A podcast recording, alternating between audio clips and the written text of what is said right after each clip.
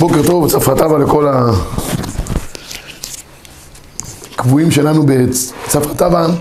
אנחנו היום נעסוק, אחרי ששבוע שעבר עסקנו בדיני אה, מניין, והגדרנו שכל עשרה מהאנשים מישראל, גדולים, בני חורים, נחשבים כמניין, היום הייתי רוצה לעסוק בדבר שהוא מאוד אה, אקטואלי אה, בזמן הזה, גם עם כל ההתפרצות של הקורונה. זה העניין של צירוף מקום למניין. לא רק שיהיו עשרה אנשים גדולים בני חורים כפי שהגדרנו גם בפעם שעברה, אלא מן הראוי... סליחה. אלא מן הראוי שגם המקום שהם נמצאים בו יהיה מקום אחד שבו יהיה את, ה, את הצירוף למניין. וכאן הדבר הזה הוא נוגע גם ליום במנייני הרחובות. שלצערנו עוד ממשיכות כשנתיים ימים מאז פרוץ הקורונה, רבים וטובים מתפללים במנייני רחוב, וגם בהתפרצות הראשונה של, ה, של הקורונה הייתה שאלה גדולה מאוד, מי מצטרף למניין במנייני רחוב? איך מצטרפים? והיה, יצאו פסקים כאלה ואחרים, שעוררו גם פולמוסים גדולים, ואנחנו נדון בהם היום בעזרת השם. אז למעשה, ההגדרה של צירוף למניין מופיע בגמרא במסכת פסחים. משם רוצים הראשונים ללמוד את ההגדרה הזאת. מן האגף ולפנים כלפנים, מן האגף ולחוץ כלחוץ, הכנות בעובי החומה כלפנים. אמר רב יהודה אמר רב, וכן לתפילה. אז הגמרא אומרת במפורש, שכל הגדר הזה, שאנחנו רואים את הצירוף, זה צירוף שבו יש אגף ולפנים, וכל מיני אגפים כאלה ואחרים, כל מיני מקומות, שהם מצטרפים יחדיו, ורב יהודה אומר, וכן לתפילה, כמו לגבי עניין של קורבנות במקדש. צריך שהמקום יהיה מצורף ביחד, כך לגבי העניין של התפילה. ונחלקו רש"י ותוספות, מה ההגדרה של מן האגף ולפנים. רש"י אומר, מן האגף ולפנים, אגף כהרי כל מקום אגפת הדלת, שהוא חופף ונוקש שם כסוגרו, דהיינו משפת הפנימית של עובי הפתח, עד מקום הנקישה. ואם יש מקום שבו אנחנו רואים שיש אגף שהוא מצטרף לאולם נוסף, אומר רש"י, כן לתפילה עומד מן האגף ולפנים מצטרף לעשרה, והעומד חוץ לפתח אין מצטרף. רש"י אומר דבר מאוד פשוט, יש חלל. כל מי שנמצא בתוך החלל פנימה מצטרף לעשרה. כל מי שנמצא כלפי חוץ אינו מצטרף. אה, ורש"י אומר פה, ודאמר רבי בן לוי, אפילו מחיצה של ברזל אינה מפסקת בין ישראל לאביהם שבשמיים. רש"י אומר, אין הפסק לפני המקום שהכל גלוי בידו לפניו, ואין סתימה לפניו. לכאורה, רבי יהושע בן לוי רוצה לטעון, שאין דבר שיכול לעצור אותנו מלחבר קבוצת אנשים יחדיו. כולם נמצאים ביחד, שום דבר לא יכול לעצור אותם. תוספות כותב לשיטת רש"י, אין נראה. דבאלו נאמרים משמע סוגיית הגמרא דהלכה כרבי שועה בן לוי, דאמר אפילו מחיצה של ברזל אינה מפסקת. פרק גוי הגגות, משמע סתמא דגמרא מחיצה מפסקת צירוף. אז אומר פה התוספות, ברור שאם יש מחיצה, המחיצה יכולה להיות מעכבת. אז מה, מה אנחנו אה, לומדים מדברי התוספות? יש שולחן ערוך שלמד מדברי התוספות כך, צריך שכל העשרה במקום יהיו במקום אחד, ושליח ציבור עמהם. המחבר פסק את דעת התוספות.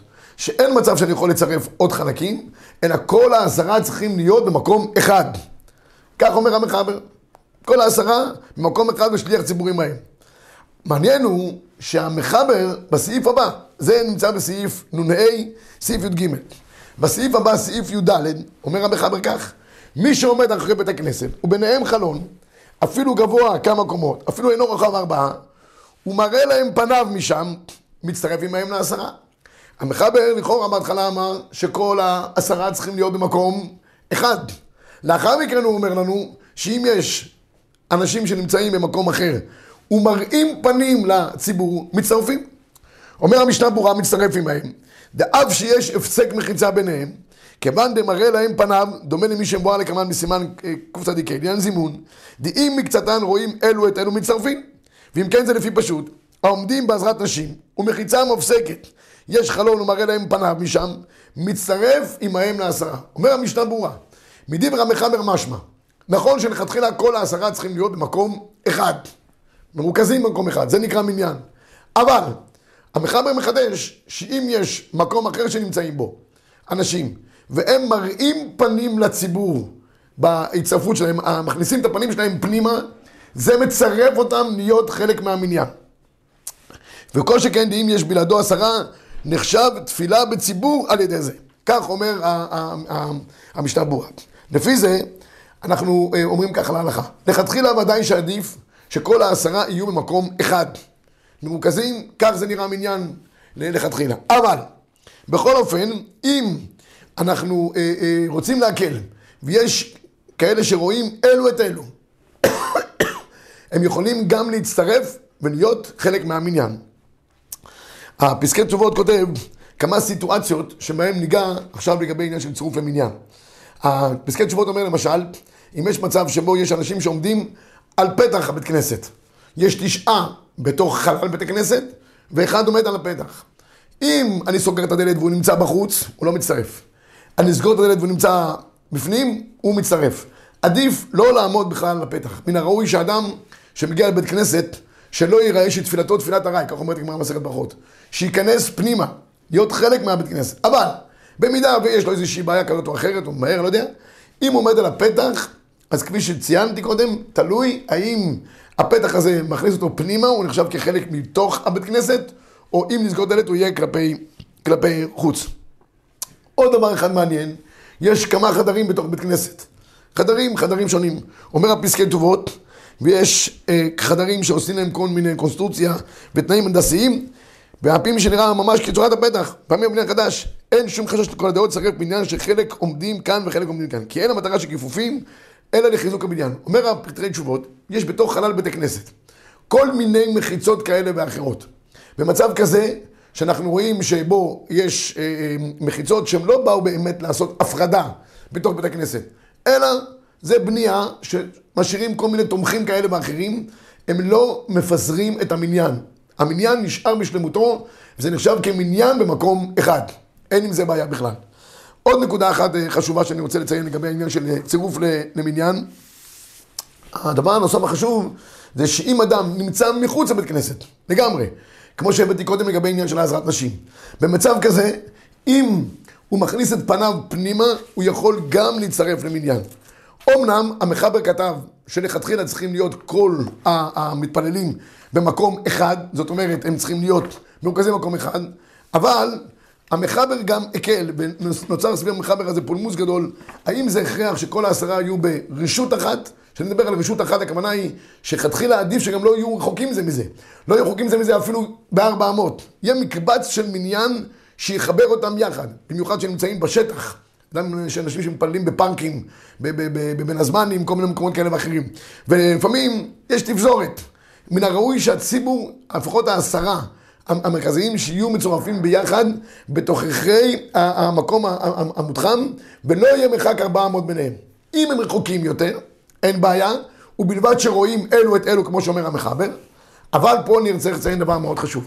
אם יש ביניהם איזשהו דבר שמפסיק ביניהם, יש רשות אחרת ביניהם, או, למשל, דוגמה נוספת, אם יהיה מצב שבו יהיה סיטואציה של אה, ריח רע, או, או כלב, או, או, או, או, או כל דבר שהוא מפסיק, אז הם לא יכולים להצטרף למניין. הצירוף למניין צריך להיות במתחם שבו הם יכולים תאורטית להתקבץ ביחד. ברגע שיש דבר שהוא מפסיק ביניהם, שביל אה, ברור שמפסיק ביניהם, מפריד ביניהם, איזה נחל שעובר שם, או, או, או, או, או, או בעלי חיים כאלה ואחרים. שם הצירוף לא יכול להיות הלכה, הלכה למעשה. אמ, אמ, שלמה זלמן אוירבך מביא ביצחק יקרא, הוא כותב שלגבי העניין של, ה, של הצירוף שרוצים להצטרף ביחד, הוא אומר, אם יש גוי, על צלם אב וחציצה. וכן, אם יש מהם לכסות הצלם משום חציצה משום כבוד המקום. גוי בלי צלם, בדיעבד לא מהווה מחיצה. שימו לב, יש אנשים שמקבצים ביחד. עומד בין היהודי לבין שאר הציבור גוי, אומר בשלמה זלמן אוירבך, אם יש לו צלם, דהיינו שתי בערב, הגוי הזה מהווה חציצה והיהודי שעומד אחריו לא יכול להצטרף למניין. אם אין לו צלם, רק גוי בעלמא, אפשר להקל. אפשר להקל. אך ייזהרו על כמה שאפשר שלא יעמוד באופן שיחצות בין המתפללים. ודווקא נוצרי. אבל מוסלמי צריך עיון אם צריך להיזהר משום מחיצה. מעניין מאוד החילוק של שלמה זלמן אוירבך בין נוצרים שנחשבים כעובדי עבודה זרה, ועבודה זרה היא, היא, היא, היא, היא מפסקת בין חלקי המניין, אם יעמוד מוסלמי שמה, אז זה לא יעכב את הצירוף של המניין, כך פוסק באופן ייחודי רב שלמה זלמן נוירבך. אז זה לגבי הנקודה הזאת של צירוף למניין שיעמדו ביחד, או לכל הפחות שיהיו רואים אלו את אלו במתחם אחד, במתחם אחד, או צירוף של אנשים אחרים שרואים אותם ופניהם כלפי הציבור. הנה בדיוק אתמול היה לנו שאלה הלכה למעשה, היה לנו אה, מניין אה, מייריב ברחוב, יש מנייני רחוב בגלל הקורונה, ואחד שנמצא בבידוד, הוא נמצא בחדר, סמוך למניין, רואה אותנו מהחדר, האם אחד כזה מצטרף? זה פשוט וברור. כשיש מצב שיש עשרה אנשים שכבר נמצאים פה, ואחד שרואה אותנו מהחדר, ופניו אלינו, הרי שבצורה כזאת הוא נחשב שהוא התפלל במניין והוא הצטרף למניין. כך, כך נראה באופן פשוט ההסתכלות שלו, מראה פניו לעומת הציבור שיש פה, המניין שיש פה. מכאן ניגע בעוד אה, כמה נקודות בענייני, בענייני אה, מניין. יש דין בירושלמי שכל דבר שהתחילו אותו בעשרה, אז אפשר לסיים אותו בעשרה, אפשר לסיים אותו, גם אם העשרה לא, לא נמצאים ולא נכחים באותו מקום. אומר הירושלמי כך, התחילו בעשרה, ירושלמי מסכת מגילה, והלכו להם מקצתן, גומר. אין עוברים לפני התיבה פחות מעשרה, התחילו בעשרה והלכו מקצתן, גומר. הירושלמי פה מפרט שכל דבר שהתחילו אותו בעשרה ויצאו מקצתן באמצע, זה לא דבר שראוי לעשות, אפילו יש ביטוי בחז"ל חמור מאוד על אחד שפתאום פורש באמצע אה, אחרי שכבר הוא הצטרף למניין, אבל נגיד היה לאדם צורך גדול. או הבאתי פה למשל נפקא מינה מעניינת, אם ביקשו ממישהו לבוא שנייה אחת לצרף למניין. יש הרבה כאלה שאין להם עניינים, תופסים איזה אדם ברחוב, אומרים לו, כנס שנייה אחת רק להשלים עניין. ומה אני מהר? אמרו לו, רק, רק קדיש, רק בוכו, רק קדושה. בינתיים כבר תופסים אותו, ורוצים שהוא יישאר שם באופן יותר רחב. אחד כזה, אם הביאו אותו על דת מסוימת לדבר מסוים, כמו לקדיש או קדושה הוא לא חייב להיתקע שם בלי גבול. אם הוא כבר גמר את תפקידו, יכול לעזוב. אבל כל דבר כזה שהתחילו אותו בעשרה, האם אפשר לסיים את, ה, את, ה, את המהלך? אז אנחנו פוסקים המחבר כך, מקור אה, עשר למי שיש את הדף. אם התחילו לומר קדיש או קדושה בעשרה ויצאו מקצתן, גומרים אותו הקדיש או אותה הקדושה שהתחיל, והוא שנשתערו רובם. אם נשארו רוב, אפשר לסיים. ומכל מקום, עבירה היא לצאת. ועליהם נאמר, עוזבי השם יאכלו, אבל אם נשארו עשרה, מותר לו לצאת. אדם לא צריך להיתקע. אבל אם אין עשרה, יש פה ביטוי חמור בדברי הרמ"א, עוזבי השם יאכלו, אלא אם כן, כמו שציינתי קודם. הייתה לו סיבה טובה מלכתחילה שהוא יצטרף על תנאי, ובמידה והוא לא יוכל להישאר שם, הוא יעזוב את אותו מקום. מכאן יש דיון מאוד מעניין לגבי מקרה שבו פרשו אנשים באמצע תפילת, חזרת השעת, תפילת שמונה עשרה. בצבא זה יכול לקרות, פתאום הקפיצו כמה חבר'ה, ונשארו רוב בני מניין. כמובן, כמו שאמרנו עכשיו, גומרים את כל חזרת השץ. האם יעשו גם נשיאת כפיים או לא יעשו נשיאת כפיים? מחלוקת בין, ה, בין הספרדים לבין האשכנזים. אני רק אגיד את הנקודה פה. אך אין הכהנים נושאים כפיים להשץ, אומר אלוקינו, אשר לקדיש אחת תפילת שמונה עשרה, יש מחלוקת, אנחנו פוסקים להלכה שאין נשיאת כפיים. אף על פי שלכאורה גומרים את כל חזרת השץ, אבל נשיאת כפיים למעשה לא תהיה, אלא החזן אומר אלוקינו ואלוקי אבותינו. מחלוקת מעניינת כן קיימת לגבי קדיש תתקבל שאחרי תפילת שמונה עשרה, אם יצאו מקצתן. האם אנחנו גם נגיד קדיש תתקבל אחרי ובא לציון או לא? נחלקו בזה הספרדים והאשכנזים. הספרדים לא אומרים את התתקבל. למה? כיוון שהוא לא חלק מה, מהתפילה. התירו לך לגמור את שמונה עשרה. לא התירו לך להגיד דברים שהם לא חלק מהתפילה. לכן קדיש תתקבל לא. האשכנזים נוהגים כן לומר קדיש תתקבל, אפילו שיצאו מקצתן, כי זה למעשה חטיבה אחת. חזרת השץ, כולל נפילת אפיים, כולל קדיש תתקבל שלאחר ובא לציון. ולכן האשכנזים כן יאמרו את הקדיש תתקבל. מצוין. עד כאן נגענו בשני דברים מרכזיים שהם צירוף למניין, והדבר הנוסף זה העניין של אה, התחילו בעשרה, יצאו מקצתן, מה מסיימים ואיך מסיימים. הייתי רוצה בחלק הנוסף של השיעור שלנו היום לגעת בדבר מאוד אה, חשוב לעם ישראל, דיני הקדיש. במחבר זה מופיע שם ברצף. כיוון שקדיש צריך שיהיה בו עשרה, אז כל דיני המניין הופיעו סביב הכותרת של דיני קדיש בשולחן ערוך. ואנחנו עכשיו ניגע כמה דקות בדין הזה שנקרא אה, אמירת הקדיש. חייבים לומר דבר אחד, מעלת אמירת הקדיש היא גבוהה ביותר. יש אומרים שמעלתה יותר גדולה ממעלת הקדושה אפילו. עד כדי כך. ולכן קדיש נחשב כדבר שבקדושה. דבר שבקדושה, צריך בו עשרה. ויש תוספות, וגם גמרא מסכת סוטה, על ההתעוררות הגדולה שיש בשמיים מעצם אמירת קדיש ועניית אמן יש מרבה. מכאן, רק נגיד אמר שהמשנה ברורה יוצא נגדו חוצץ, יש אנשים שמדברים בתפילה. לא, זה דבר שלא ראוי לעשות, אבל עושים. הדבר הכי חמור בתפילה לדבר, זה בקדיש. אין לך דבר יותר חמור מהדבר הזה. קדיש, אדם צריך לענות את כל האמינים, להגיד אמן יש מרבה בכל כוחו, והגמרא אומרת מסכת שבת, שכל האומר אמן יש מרבה בכל כוחו, גוזרים לו אפילו גזר דין שנגזר עליו ל-70 שנה. יבטלו את זה ממנו. כוח אמירת הקדיש, תוספות אומר שהקדוש ברוך הוא, בעולמות העליונים, אה, יש התעוררות גדולה באמירת הקדיש. עד שהגמרא אומרת שם, מסכת ברכות בדף ג', שעם ישראל מתקבצים בתי כנסיות ובתי מדרשות, ואומרים אמן יהיה שמי רבה. הקדוש ברוך הוא מנענע בראשו ואומר, אוי לאב שגלו הבנים מעל שולחנו, אוי לבנים שגלו מעל שולחן אביהם. תראו איזה, איזה התעוררות אדירה יש בעצם אמירת הקדיש. ולכן אדם בקדיש, לפעמים אנשים באים, לא אכפת להם איפה אתה נמצא. לא מעניין אותם, הם צריכים להגיד לך משהו, הם צריכים לשאול איזו שאלה אפילו בהלכה, הם מדברים. אבל אתה באמצע קדיש. מן הראוי להגיד להם, רבותיי, סליחה, תן לגמור את הקדיש. אפשר להתאפק שתי דקות, לא, לא יקרה שום דבר. ולהתרכז באמירת הקדיש.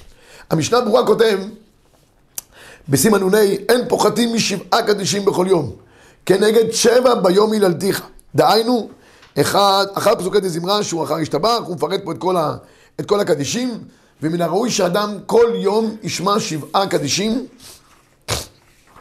כנגד שבע ביום היללתיך. והגור וה, כותב, שאין, והכהנים כתבו על שם שבע ביום היללתיך, והמשנה ברורה אומר, שבעת אמירת פסוקי דזמרה, אין צריך אפילו אם אמרו ביחידות, כל שיש עשרה בשעת אמירת הקדיש, די בכך. אני רוצה לציין פה נקודה מאוד חשובה, שמעיר אותה פה המשנה ברורה. אומר המשנה ברורה, התחילו להתפלל, אין עוד קדיש, אין עוד עשרה בפסוקי דזמרה, שחרית. אין בעיה. לא צריך עשרה בפסוקי דזמרה. מתי כן יצטרכו עשרה?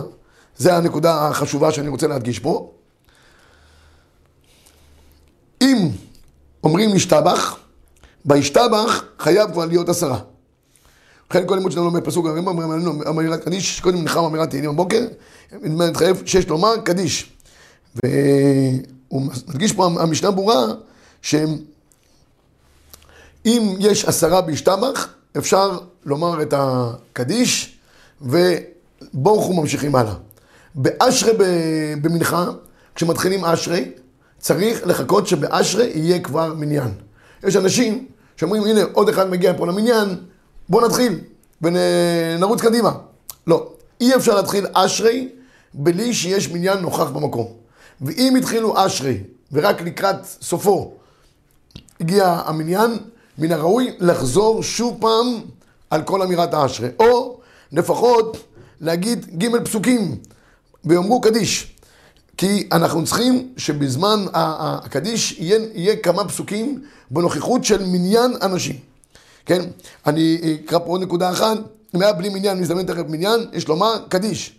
וכן כתוב בהגרא, כן, הסכמים האחרונים, זה נכון שאומרו אחר כך מזמור ג' פסוקים, ויאמרו קדיש. זה מה שחייב להיות בזמן אמירת הקדיש, שיהיה עם כמה פסוקים ביחד. וראוי, מן, ה, מן הראוי להקפיד על, ה, על הדבר הזה. עכשיו, אני רוצה לגעת בעוד נקודה אחת חשובה, בזה נסיים, לגבי הכוונה בקדיש. איזה כוונות אדם צריך לכוון בעת אמירת הקדיש. אני מציין את הגמרא שהזכרתי קודם במסכת שבת, דף קי"ט, אמר רבי יהושע בן לוי, כל העונה אמן יש מרבה בכל כוחו, קוראים לו גזר דין של 70 שנה, שנאמר, פרעי הפרעות בישראל, מה הייתה אמרת פרעי הפרעות? משום דברכו השם.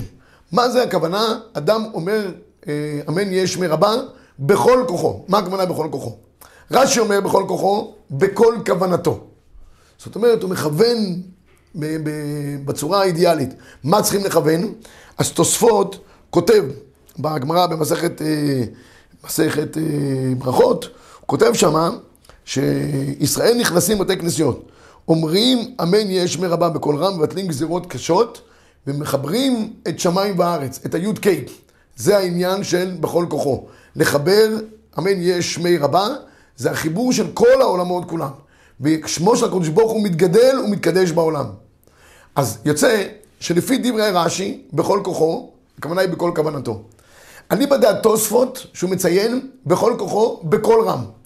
המשנה ברורה מציין שראוי להגיד קדיש, את ה, את ה, לענות על הקדיש בקול רם, אבל שלא ייראה כמשתגע. יש אנשים שמתחילים לצעוק, זה כמו, כל דבר שנראה חריג ולא, זה לא עושה קידוש השם. צריך שהדברים יבואו, יבואו בצורה הנכונה שלהם. ולכן, מן הראוי, לעניות דעתי, לשלב את שני הדברים ביחד.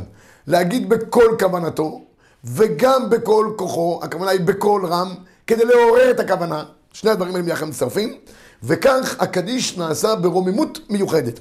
אני חייב לציין פה את המהר"ל בנתיבות עולם. המהר"ל כותב, אין הפירוש בכל כוחו דווקא בקול רם. ואם כן היה אומר בקול רם, גם הפירוש בכל כוונתו, עולם בקול כוונתו, אלא חיתוך שפתיים לגמרי. זאת אומרת שיהיה לו חיתוך שפתיים בצורה ברורה, ולעניות דעתי אפשר כן לשלב את כל ההסברים ביחד. כל כוונתו, בקול רם, בחיתוך שפתיים, כדי שהקדיש והאמן יש מרבה יהיה ברוממות מיוחדת. יש, יש גמרא מסכת סוטה, גמרא מסכת סוטה אומרת שעל מה העולם עומד אחרי חורבן הבית? על מה העולם עומד? העולם יש בלאגן שלהם. כל יום קהילתו מרובם של חברו. אומרת הגמרא, העולם עומד על קדושא דסידרא ועל האמן יש מרבה שאומרים אחר האגדתא. רש"י אומר, אנשים שאמרו שיעור טוב בהגדה, שמחים, יש להם התרוממות הרוח, אומרים אמן יש מרבה בכוונה גדולה, זה מרים ומחיה את כל העולמות כולם. זה, זה המעלה הגדולה של הקדיש. ולכן, אומר המשנה ברורה, בזה נסיים, שאדם צריך מאוד מאוד להיזהר שלא להסיח באמצע הקדיש או קדושה. כי את המסכת דרך ארץ, מביא פה סיפור, המשנה ברורה, אשכחי אליהו, בכמה אלפי גמלים טעונים, אב וחמאה לשלם לאלו. וכל המדבר באלו המקמות, עליו הכתוב אומר, ולא אותי קראת יעקב. מביא פה המשנה ברורה, מי שמדבר בקדיש ובקדושה, אז ממש כביכול יוצא מגדר של כלל ישראל. והוא מביא פה סיפור מזעזע בספר חסידים, ואפילו לערער, הוא כותב, אפילו לערער בדברי תורה, אסור בשעה שהחזן אומר קדיש. מפני שצריך לכוון הרבה בעליית הקדיש. שאנשים צדיקים בדיוק לומדים באמצע הקדיש. שכוייך, זה לא הזמן ללמוד. עת לכל דבר. בזמן הקדיש עומדים, שומעים, מכוונים ועונים. אין חילוק בין אם זה קדיש על תנ"ך, או אגדה, או משניות. ובקול רם אומר המשנה ברורה, שבקול רם הוא מעורר את הכוונה. ועל ידי זה מתבטלים הגזרות קשות. ומכל מקום ניתן קולות גדולות שיתלוצצו על הבני אדם, ויגרום להם חטא. התלוצצות לא. ותדעו לכם שזו סגולה גדולה. שאדם שיש לו איזושהי בעיה, והוא מכוון בקדיש בכל עוצמתו, זה יוצר מציאות שבה הוא רואה פלאים. הדבר הזה בדוק ומנוסה, וכדאי כדאי, אה, אה, לבדוק את הדבר הזה. אה, תוספות מציין שאותו אמן יהיה שמי רבה, זה שיהיה שמו של הקדוש ברוך הוא שלם, כן, הכיסא שלם בין השם שלם, שנשבע הקדוש ברוך הוא שלא יהיה שמו וכיסאו שלמים, עד שימחה שמו של עמלק מן העולם. ולכן אנחנו מתעוררים באמירת הקדיש כדי לעורר את כל העולמות כולם לכבודו של קודש הבריחו. אה, נקודה נוספת שיש לגבי העניין של הקדיש, מנהגי, ה, מנהגי הספרדים והאשכנזים. אשכנזים נוהגים לעמוד בעת אמירת הקדיש, זה נחשב כמו דבר שבקדושה, ולכן נוהגים לעמוד, הספרדים נוהגים לשבת. יש דיון בפוסקים, מה קורה אם יש ספרדי שמתפלל בבית כנסת של אשכנזים. הפוך, האשכנזי צריך לעמוד, אבל האם הוא חייב מדין לא תתגודדו הספרדי גם לעמוד, או שיכול להישאר לשבת כפי המנהג של הספרדים. הרב עובדיה יוסף כותב במפורש, אם הציבור אה, אה, עומדים, הוא ספרדי שיושב, אין לו בעיה. אין גננה אותם יש מרבה, רשאים לעמוד כשהם יושבים. וכן המנהג פשוט אצל הספרדים. רק יש לנו דין שאם הוא התחיל להגיד את הקדיש בעמידה, אי אפשר לשבת באמצע. עד שלא אומרים את החמש אמנים. וכותב כאן הרב עובדיה, אשכנזים נוהגים לעמוד, ספרדי שמתפלל עם אשכנזים. נכון שיעמוד גם הוא עמהם את המעל קדיש ומכרו, כדי שלא יהיה בכלל יושב בין העומדים. הדבר הזה אה, מופיע בכמה מקומות, שלא יהיה לא תתגודדו, וגם ספרדי שמתפלל עם האשכנזים, מן הראוי לעמוד. אם הוא רוצה לשבת וקשה לו, יש לו על מי לסמוך. אבל לכתחילה עדיף שיעמוד. אני רוצה לציין פה עוד נקודה. פעמים שספרדי שמתפלל עם אשכנזים והוא יושב בקדיש, זה מרפא את האשכנזים מלעמוד. הנה, יש כבר היום כבר, מצאנו את זה שאשכנזים רבים כבר לא עומדים בקדיש. אין להם כוח, תשושים כבר, לא יודע מה שקרה, והם מוצאים עוד לגיטימציה, בטח אם זה תלמיד חכם או רב או מישהו שהוא יושב, אה, הוא יושב בקדיש, אז גם אני אשאר לשבת. לא. מן הראוי שכולם יעמדו בעניין של אשכנזים. עוד דבר חשוב, כיוון שאמירת הקדיש יש לו מעלה מיוחדת, מן הראוי שאדם אומר קדיש, שישווה את רגליו כמו בתפילת שמונה עשרה. שיהיה נראה כאילו הם אחת, כדי להידמות למלאכים. ואם יש מצב שבו האדם אומר קדיש בישיבה קצת, או בהליכה קצת, זה דבר שהוא פוגם מאוד במעלת הקדיש. קדיש צריך להיות במלוא הרצינות. זה היחידים, זה כמו שאמרתי, לחבר את כל העולמות כולם. והדבר האחרון, אם אדם שומע כל דבר שבקדושה, מרדיו או, או כלי תקשורת אחרים, באונליין, זאת אומרת, בו, בו בשעת מייסה, הוא יכול לענות לקדיש ולקדושה, וגם אם מברכים בקות הנהנים, יכול לענות אמן. שאל אותי פעם מישהו, הרי לכאורה יש פה הפסק שמפסיק בינו לבין השידורים ברדיו שם, הפסק צריך להיות דבר מוחשי, או מחיצה, או אדם, או בעל חיים, או ריח רע בפועל. אוויר שיש ביניהם לא מפסיק, ולכן מי ששומע דבר שבקדושה, בשעת מייסה, מכלי תקשורת, יכול לענות אחרי אמן. הוא לא מצטרף למניין, זה לא נקרא שהוא מתפלל במניין, אבל הוא כן יכול לענות אחריהם, אמן. עד כאן דיני קדיש. הרב, זה גם, אה, גם באמצעי תקשורת שיש בהם איזה השעיה, נגיד בזום יש השעיה של איזה שלוש שניות. גם. זה ברגע שהוא שומע את זה, אם זה בשעת מייסה כרגע, זה לא הקלטה או משהו, הוא יכול לענות אחריהם אמן. צפרא טבא, לכל אה, שומע לקחנו, שבת שלום ומבורך, וקצת מתנצל על הכבדות, אבל בעזרת השם נלך ונתחזק עם כל הכלל ישראל כולם. שבת שלום ומבורך, יישר כוח.